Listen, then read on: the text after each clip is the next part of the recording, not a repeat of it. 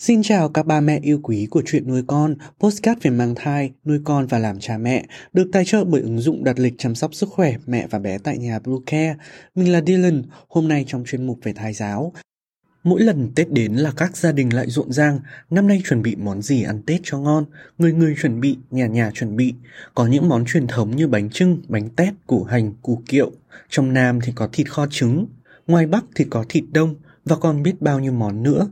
Món nào cũng ngon, món nào cũng hấp dẫn. Nhưng bầu có ăn được không? Có tốt cho em bé không? Mẹ bầu ăn gì ngày Tết bây giờ?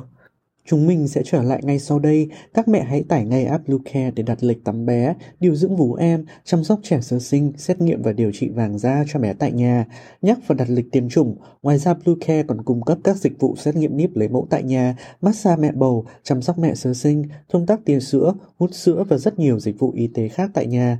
Truy cập website bluecare chấm vn hoặc hotline hai mươi bốn trên bảy không chín tám năm bảy sáu tám một tám một để được tư vấn cụ thể các mẹ nhé.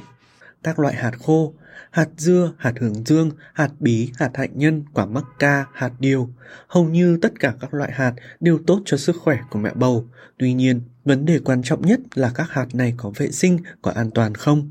Mẹ tránh ăn các loại hạt nhiều màu sắc, dễ có phẩm màu. Quan trọng hơn là phải mua của nguồn uy tín, tránh hàng trôi nổi. Các loại này rất dễ có các chất bảo quản sẽ ảnh hưởng đến sức khỏe của mẹ. Nước trái cây, mẹ ưu tiên các thức uống bổ dưỡng như nước ép mận, táo. Để tiết kiệm thời gian hơn, mẹ có thể uống nước chanh hoặc hạt chia, trà xanh, sữa chua. Các loại nước này cũng rất ngon và lại cung cấp thêm cho mẹ các dưỡng chất cần thiết như chất xơ, vitamin, chất chống oxy hóa. Sữa chua thì cung cấp thêm men vi sinh, giúp lợi tiêu hóa. Nước rất quan trọng trong thai kỳ, do đó dù trong ngày Tết, mẹ bầu vẫn phải đảm bảo việc uống nước đầy đủ. Mỗi ngày uống từ tám đến mười hai ly nước trắng hoặc các loại nước khác. Giò chả Giò chả là một món rất phổ biến ngày Tết ở cả Bắc và Nam. Tuy nhiên, mẹ nên chọn các nơi uy tín để mua. Tốt nhất mẹ có thể mua thịt và nhờ một số nơi họ xay và làm giò giúp. Hàn the thường được cho vào giò chả giúp nó giòn hơn, ngon hơn. Nhưng chất này lại rất không tốt cho sức khỏe của mẹ bầu và em bé. Thịt kho. Theo truyền thống, các nhà thường làm một nồi thịt kho to trước Tết, sau đó ăn hết các ngày trong Tết. Để tránh mất thời gian, các nhà thường nấu một nồi to và ăn dần.